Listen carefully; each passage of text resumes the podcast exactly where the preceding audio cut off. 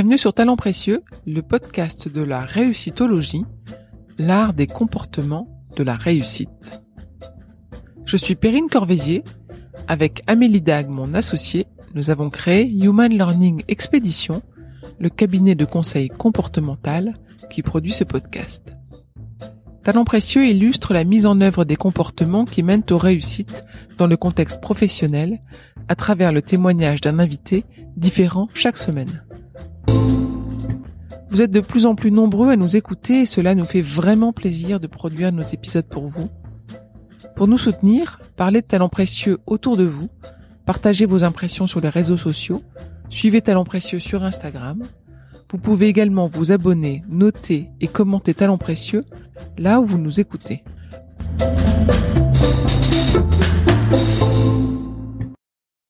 Franchement, le travail en famille comme on le fait, c'est une vraie source de bonheur. Il y a une confiance, il y a une vraie confiance, c'est-à-dire que quand il y en a un qui dit quelque chose à l'autre, c'est toujours bienveillant. Il n'y a pas de mauvaises pensées derrière. Et ça, c'est très important. On sait que c'est toujours pour le bien de, l'entreprise et de l'autre aussi. Donc, ça sécurise quand même pas mal euh, dans les relations. Et puis on est un peu chacun à notre place, donc c'est facile, on n'empiète pas tellement sur le sur le périmètre de l'autre, donc du coup c'est vraiment un endroit assez épanouissant euh, pour tout le monde, quoi.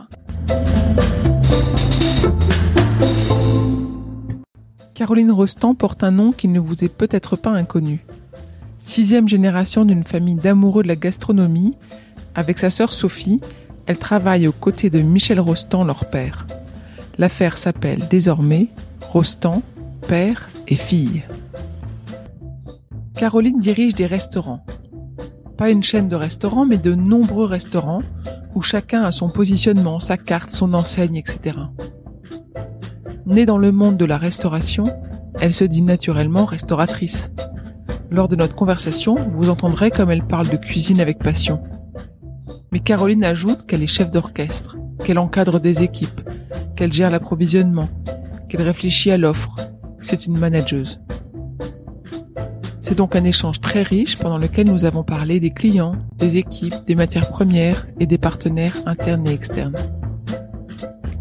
Parmi les clés de la réussite de Caroline, on peut citer la ténacité, la conviction, la confiance, la créativité, l'alignement et l'exigence. Mais au fond, la réussite de Caroline Rostand n'est pas sa propre réussite, mais celle de sa famille. Et c'est peut-être cela la clé de leur succès, passé et à venir. Bonne écoute.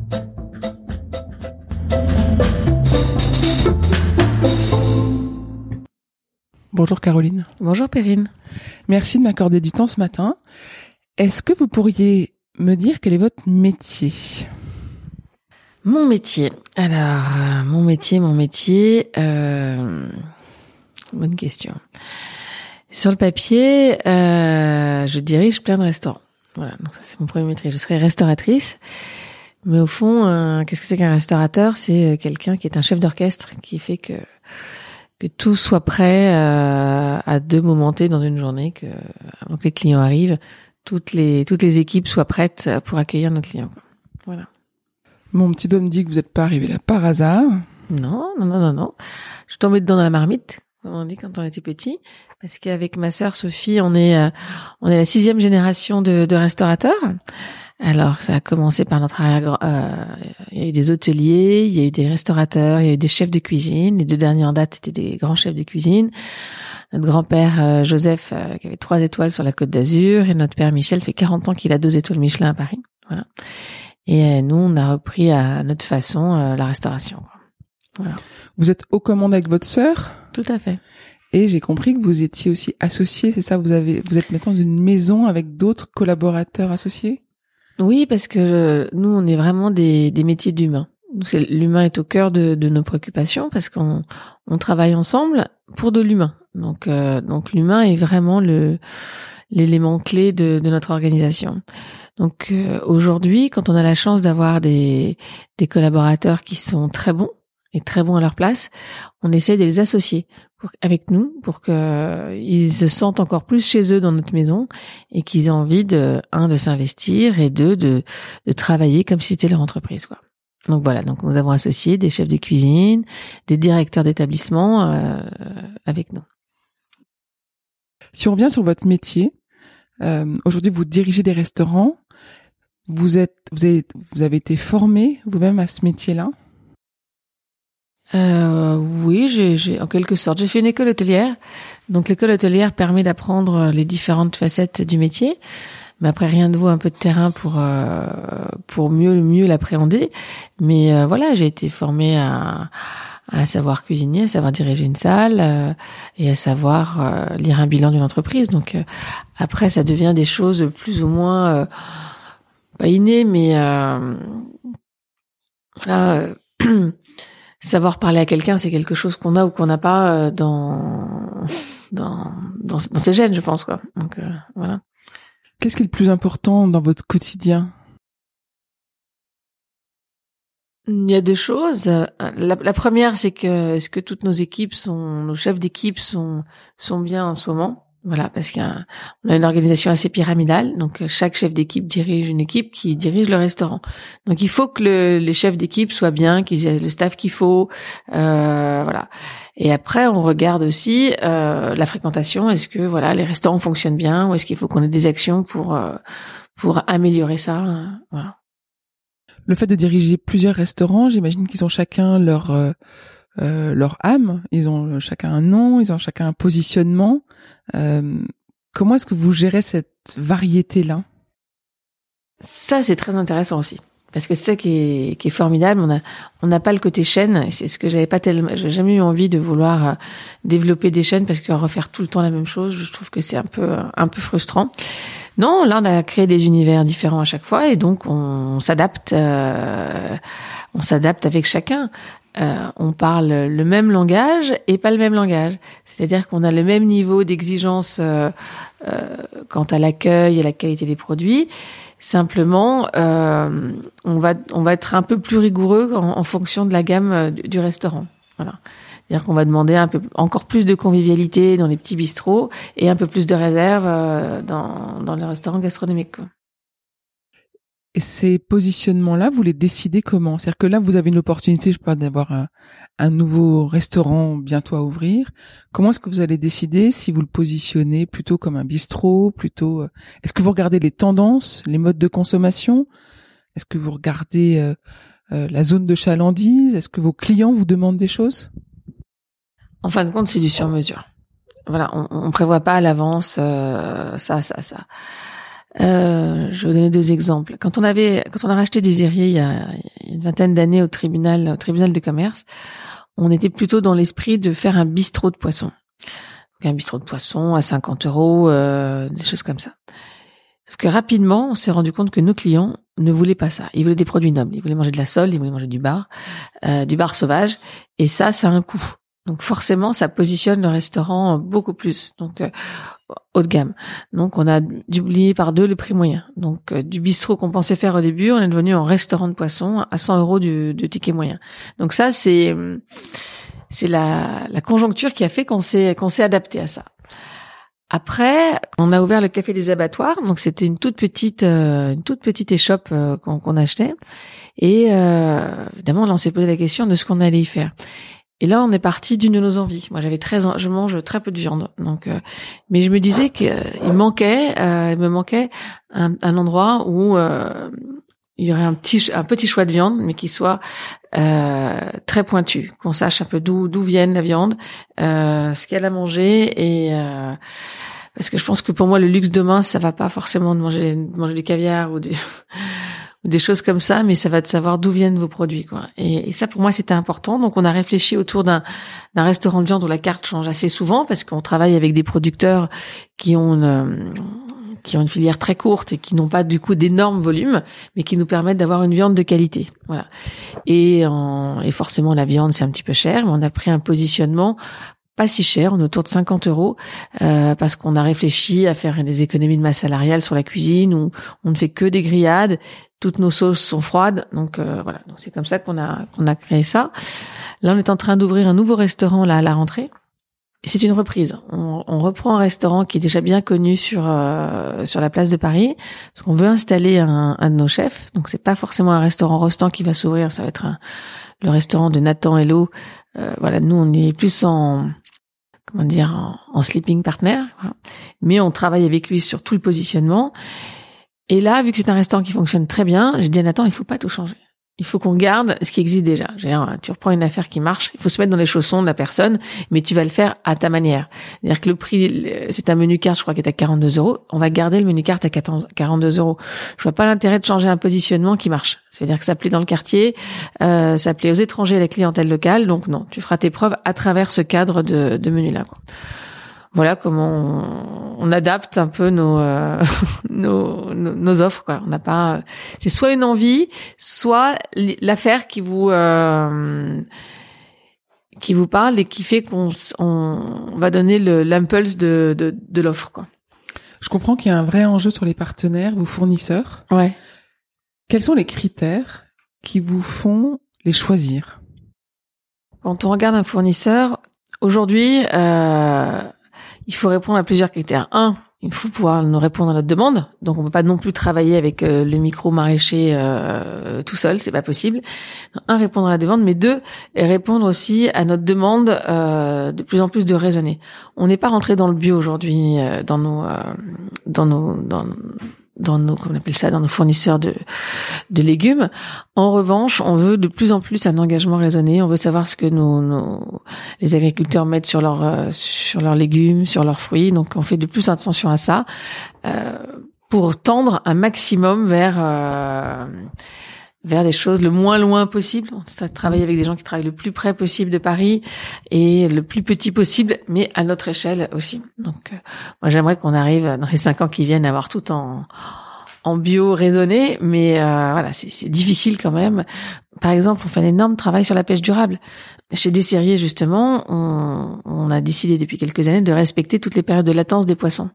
Donc, on n'a pas de barre de ligne pendant quatre, quatre mois. On a, on respecte la période de latence de la sole c'est des vrais engagements qui sont pas toujours compris par nos clients parce que quelqu'un qui vient dans un restaurant euh, assez haut de gamme en poisson, bah, il estime euh, qu'il peut avoir ce qu'il veut quand il veut quoi. Donc c'est un vrai travail. Euh... Qu'est-ce qu'il doit lui expliquer? À qui ça revient? J'imagine que c'est pas vous qui descendez expliquer aux clients que désolé aujourd'hui il y a pas de bar. Et ben c'est cela nos équipes. Donc vos équipes. Et comment est-ce que vous arrivez à les former sur des sujets comme ça? Parce que j'imagine que vous leur inculquez la satisfaction du client, l'excellence, euh, la passion. Et comment est-ce qu'on dit non? Comment est-ce qu'on apprend Vous avez raison. Euh, vous nous dites un truc très juste. Comment on explique les satisfactions du client et qu'on va devoir les frustrer? C'est terrible ça. Donc, euh, eh ben c'est c'est un gros travail de formation. Donc on gagne pas toujours parce qu'il y a toujours euh, on appelle une grande résistance au changement. Et en plus, nos, nos, nos responsables en salle sont des vendeurs. Ils sont là pour vendre. Ils aiment ça, euh, voilà. Donc dire non à un client, c'est c'est très compliqué pour mmh. eux, c'est très frustrant. Mais après, ils ont tous des familles. Ils ont tous des familles. Ils voient tous que la planète, elle évolue pas forcément bien, quoi. Qu'on leur dit qu'aussi, à un moment, si on fait pas attention, si nous, on n'est pas un peu engagés, on n'a pas, on n'est pas des, des citoyens qui s'engagent dans notre savoir-faire euh, pour faire passer ces messages-là, qui va les faire passer? Donc ils ont un rôle majeur par rapport à ça. Donc on essaye de leur faire comprendre leur importance hein, en même temps de d'être un messager auprès des clients et que c'est aussi à eux de pas de les éduquer parce que j'aime pas ce terme. On est un client qui vient dans un restaurant, il n'est pas là pour se faire éduquer, mais en tout cas pour lui expliquer que le monde il tourne d'une certaine façon et que nous on a choisi de de tourner dans ce sens-là. Et c'est pas pas gagné. Il y a des fois, j'ai mon directeur qui remarque, qui me dit, mais Caroline, c'est pas possible, c'est pas possible, on a pas de sol, c'est pas possible. J'ai des clients qui sont partis. Ok, ok, Philippe, t'as pas de sol. Mais alors, euh, pourquoi tu lui proposes pas autre chose? T'as d'autres poissons sympas. Explique-lui que la sole en ce moment c'est pas possible parce que dans dix ans t'en auras plus sur, du tout sur l'océan si on n'arrête pas de la pêcher. Donc, euh, donc voilà, c'est pas simple. On, on, fait énormément de recyclage. Toutes nos huiles usagées sont recyclées. Euh, dans, nos restaurants, on essaie de faire un maximum de, tri sélectif euh, de nos déchets, d'arriver au maximum à zéro déchet. C'est difficile, mais d'en faire un maximum. Mais vous voyez comment sont, comment est Paris, comment sont les immeubles dans Paris. Vous imaginez les copropriétaires quand ils nous voient arriver avec toutes nos poubelles. Ça, ça, ça hurle de partout, quoi. Donc c'est, c'est une lutte. Je crois beaucoup à la politique des petits pas. Donc euh, voilà.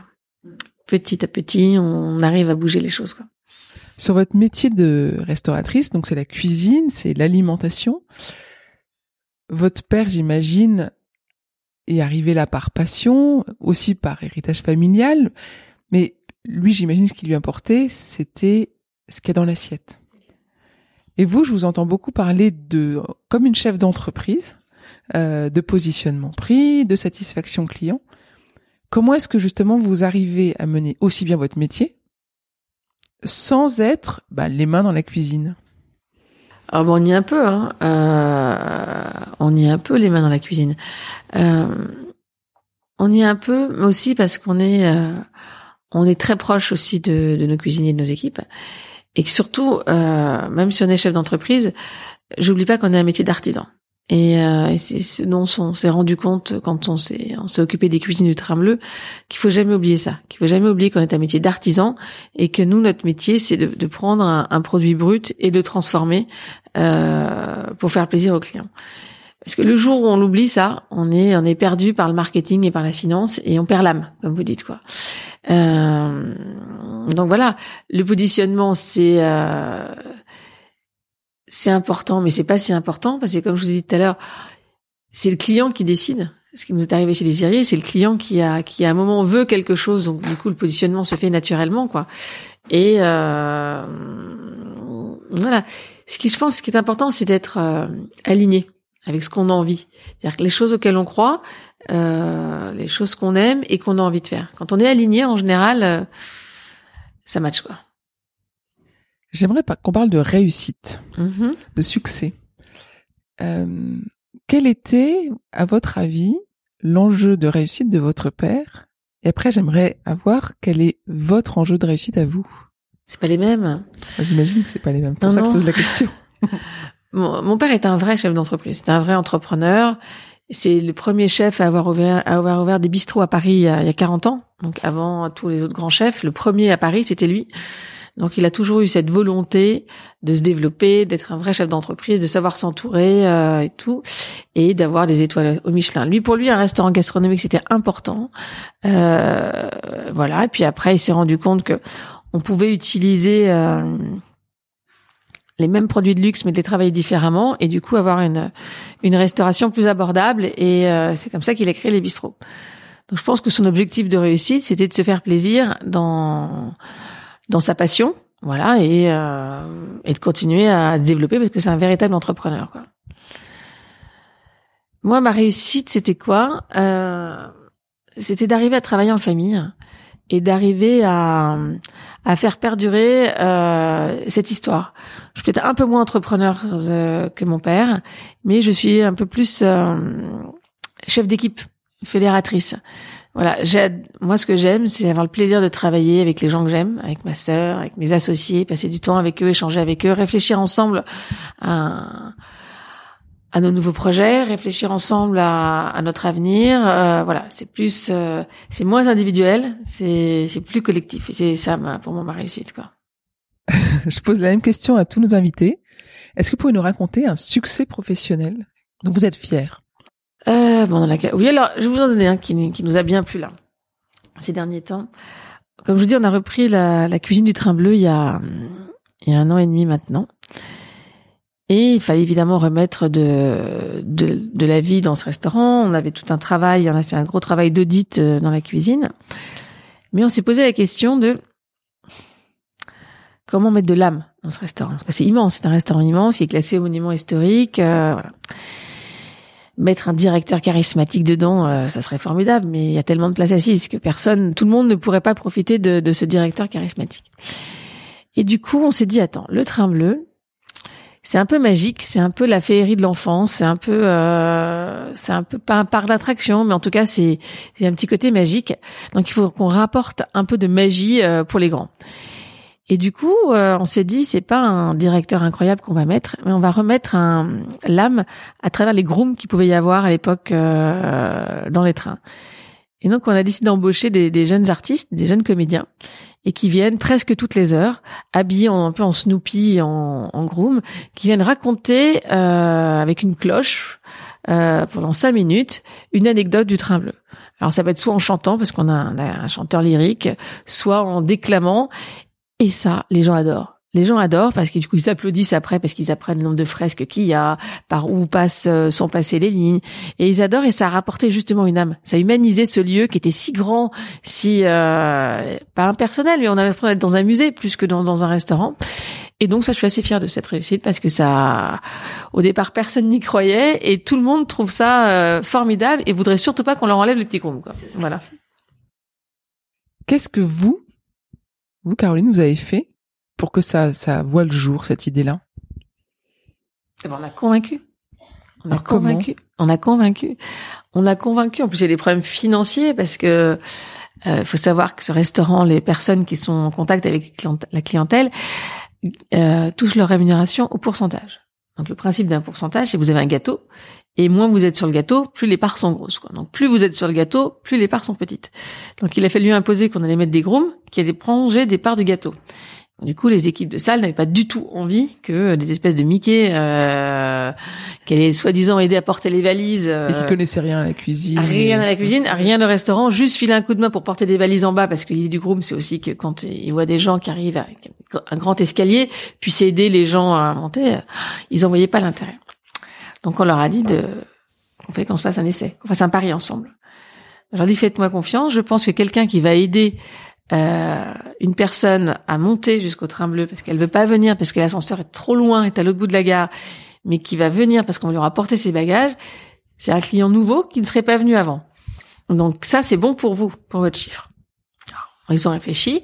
Et puis au bout d'un mois, quand ils ont vu qu'il y avait 15% de chiffre d'affaires, ça a tué tout le monde. Ils étaient ravis. Il fallait surtout pas qu'on leur touche le groom. Euh, voilà. Mais c'était un travail de, de persuasion, de leur expliquer que ça pouvait être un, un, un vrai plus pour l'image, parce que aussi euh, ce fameux groom, il y a plein de gens qui se prennent en photo avec. Ça devient un peu la mascotte du, euh, du train bleu. Donc tout le monde y a trouvé son, son intérêt. Est-ce que cette capacité à convaincre, qui est une soft skill, vous l'aviez déjà toute petite? Est-ce que vous avez des souvenirs où vous partiez en bataille, euh, je sais pas, en famille ou plus jeune euh, ou étudiante pour convaincre vos pères de quelque chose qui vous tenait à cœur? Ouais.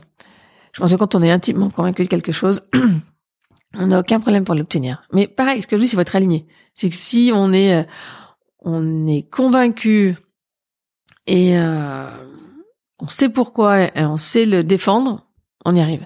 Mais c'est ce que je dis à mes filles aussi. Hein. Je supporte pas qu'une de mes filles me dise ah, maman, euh, je voudrais ça. Très bien, chérie. Pourquoi tu veux ça? Explique-moi pourquoi tu veux ça. Et si tu arrives à me convaincre, eh ben écoute, euh, oui, je vais réfléchir et je te le donnerai peut-être. Je trouve que c'est super important ça, en fin de compte, d'arriver de, à convaincre, d'avoir les arguments et de et qu'on comprenne pourquoi. Parce que je dans une société où tout est facile, on peut tout avoir euh, comme on veut, mais justement, se donner la peine de débattre un peu, euh, je trouve ça vraiment passionnant. Est-ce qu'il y a quelqu'un dans votre vie professionnelle, alors peut-être que je connais la réponse, mais que vous avez vraiment admiré, qui vous a vraiment influencé? Alors, Si vous me répondez votre papa, j'aimerais bien que vous trouviez aussi quelqu'un d'autre.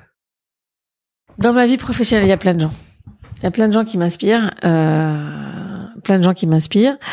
Euh, évidemment, mon papa, c'est un peu mon Oedipe, mon papa, ça c'est normal. Euh, il m'inspire par sa capacité de leadership incroyable. C'est un vrai aimant. Donc c'est un vrai aimant qui, qui attire, qui attire les, qui attire les intelligences et, euh, et le meilleur des autres. Après, euh, j'ai des amis artistes qui, qui m'inspirent aussi beaucoup. Euh, mes équipes aussi, ma sœur travailler avec mes équipes, c'est aussi très très inspirant parce que on n'est jamais à l'abri d'une bonne idée de quelqu'un euh, et c'est ça qui est, formidable. Et euh, j'ai mon mari qui m'inspire aussi, qui est lui qui est quelqu'un de très tenace, euh, qui est qui est un très grand chef d'entreprise et du coup ça me ça me booste bien, ça m'inspire bien. Il travaille avec vous ou il a une autre du tout Non, non, il a son entreprise, son entreprise euh, personnelle. Mais les maris de, de ma sœur et, et, et, le mien, ils, ils ont le droit de nous aider de temps en temps, mais purement bénévolement. Voilà, ce sont des.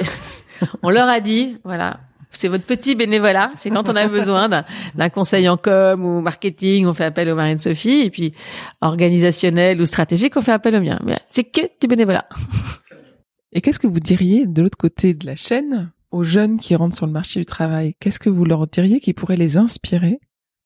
C'est un métier, euh, faut quand même être conscient qu'on est au service de l'autre. Voilà. Et ça, faut pas l'oublier parce que ça, ça donne plein de satisfaction, mais ça, ça demande aussi plein de contraintes. Et notre société où on est plutôt tourné vers le soi-même que vers l'autre, va pas vraiment ensemble. Quoi. Euh, je vois aujourd'hui dans les jeunes qui viennent, on a moins de mal à recruter maintenant en cuisine, euh, je pense grâce à toutes ces émissions de télévision euh, qu'on a qui donnent envie euh, d'être un chef connu. Voilà. Mais en revanche, le parent pauvre devient maintenant l'équipe de salle.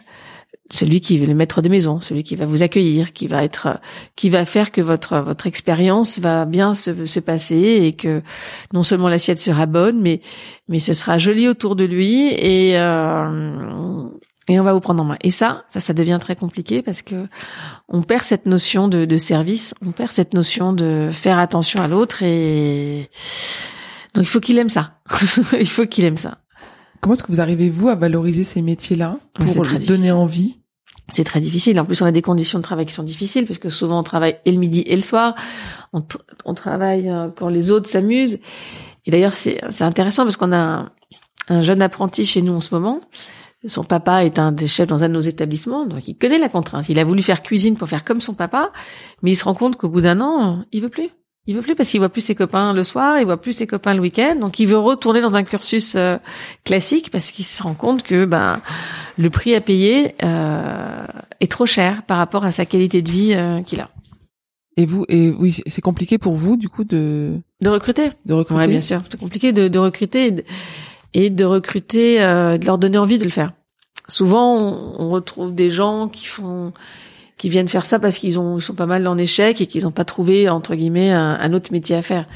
Donc, il faudrait qu'on arrive maintenant à, avoir des gens qui viennent plus par envie, par motivation euh, et par réel plaisir. Alors on en a, hein, on en a quelques-uns et ça c'est formidable, mais c'est pas encore. Euh... Je dis, on a un peu le parent pauvre dans notre métier, euh, la salle maintenant. Comment est-ce qu'en entretien vous décelez l'authenticité de cette volonté Parce que tous ceux qui viennent vous voir, ils ont envie de travailler. Comment est-ce que vous arrivez à déceler ceux qui vont être engagés auprès de vous, vont s'engager pour le client? Bon, je pense qu'on s'en, on s'en rencontre rapidement dans un entretien quand même, savoir ce que la personne a envie de faire ou pas. Là, je viens d'embaucher un jeune là pour la rentrée. Euh, il fait une école hôtelière en province. Il m'a envoyé un CV en me disant qu'il avait envie de d'apprendre le métier de la salle euh, en tournant, en découvrant différents types d'établissements. J'ai trouvé sa démarche assez euh, assez intéressante et je l'ai vu en entretien et je l'ai trouvé passionnant. Je lui ai dit mais écoutez, j'avais pas prévu ce poste-là aujourd'hui, mais je vais le, je vais le prendre pour vous parce que vous m'avez vraiment donné envie de vous embaucher pendant un an. Euh, donc voilà, vous avez créé votre besoin chez moi et, et voilà parce que je me dis qu'il a une telle bonne énergie qu'il risque d'apporter plein de bonnes choses à mes équipes aussi quoi. Voilà. Vous avez parlé d'un métier prenant, vous avez parlé d'horaires euh, contraignantes. Comment est-ce que vous trouvez et puis vous travaillez en famille, donc j'imagine que ça s'arrête peut-être jamais. Et comment est-ce que vous trouvez l'énergie pour vous ressourcer, pour vous aligner, pour vous retrouver et puis pour repartir? Bah Déjà, j'ai deux petites filles euh, qui me qui me recentrent bien, donc euh, voilà. Et euh, j'ai la chance de, de, pouvoir aller à la campagne régulièrement. Et ça, pour moi, c'est très important. D'avoir des moments où je suis en pleine nature, euh, sans rien du tout, euh, où je suis vraiment le vide en marchant dehors, c'est quelque chose qui m'aide énormément. Et puis, euh, franchement, le travail en famille comme on le fait, c'est c'est une vraie source de bonheur parce qu'il y a une il y a une confiance, il y a une vraie confiance, c'est-à-dire que quand il y en a un qui dit quelque chose à l'autre, c'est toujours bienveillant. C'est pas, il n'y a pas de, des mauvaises pensées derrière. Et ça, c'est très important. On sait que c'est toujours pour le bien de, de l'entreprise et de l'autre aussi. Donc, ça sécurise quand même pas mal euh, dans les relations. Et puis, on est un peu chacun à notre place, donc c'est facile. On n'empiète pas tellement sur le sur le périmètre de l'autre. Donc, du coup, c'est vraiment un endroit assez épanouissant euh, pour tout le monde, quoi. Et c'est un endroit que vous avez choisi, malgré le fait que ce soit une, une histoire familiale? Alors, on l'a choisi, oui. Euh, on l'a choisi et puis c'est aussi euh, c'était aussi vraiment l'envie de travailler ensemble. Je me disais que mes parents ils avaient bâti un truc incroyable et que j'avais envie de participer à cette à cette aventure. Donc je l'ai choisi, mais la vie m'a choisi aussi.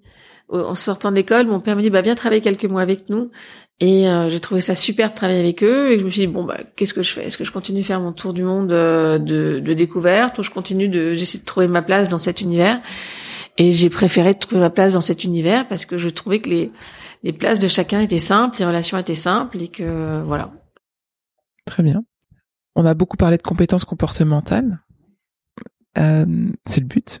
Et maintenant, j'aimerais bien vous demander votre propre définition des compétences comportementales ou des soft skills dans votre métier, dans votre contexte. C'est un peu ce que vous m'avez dit tout à l'heure. C'est vraiment d'avoir du plaisir à faire ce qu'on fait. Je pense. Je pense qu'on est euh, on est bon, euh, on est bon quand on aime ce qu'on fait et qu'on a envie de le faire. C'est vraiment euh, la définition de base, je pense quoi. Donc, Ok. voilà. Est-ce que vous attendiez à ce qu'on parle d'autre chose? Non, non, non, c'est bien. C'est bien. non, non, c'est très, c'est très bien. Bon. Et qu'est-ce qu'on pourrait vous souhaiter à vous et puis à la maison Rostand? Qu'est-ce qu'on pourrait souhaiter à la maison Rostand? Bah, écoutez, de de continuer d'écrire euh, son histoire. Voilà, parce que là, ça fait six générations. Comment on va écrire la septième? We'll see. Donc, euh, mais en tout cas, ce que je trouve bien, c'est que chaque génération écrit quelque chose de, de notre histoire. Donc voilà, on arrive à la fin de la nôtre, on verra les enfants euh, ce qu'ils vont faire. Quoi. Donc, euh, et ça, je trouve ça assez intéressant. Et à vous, qu'est-ce qu'on peut vous souhaiter à vous personnellement? Bah, de continuer à aimer ce que je fais. Voilà, parce que je pense que c'est vraiment le moteur de tout. Quoi. Donc euh, l'énergie, euh, l'énergie et l'envie, c'est quand même un, un moteur euh, formidable. Quoi. Parfait. Très bien. Merci beaucoup. Merci Perrine.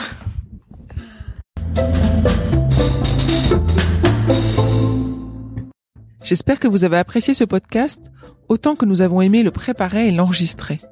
Vous retrouverez les notes et les références citées lors de cet épisode sur notre site humanlx.com. H-U-M-A-N-L-X.com. Vous avez des invités à nous suggérer?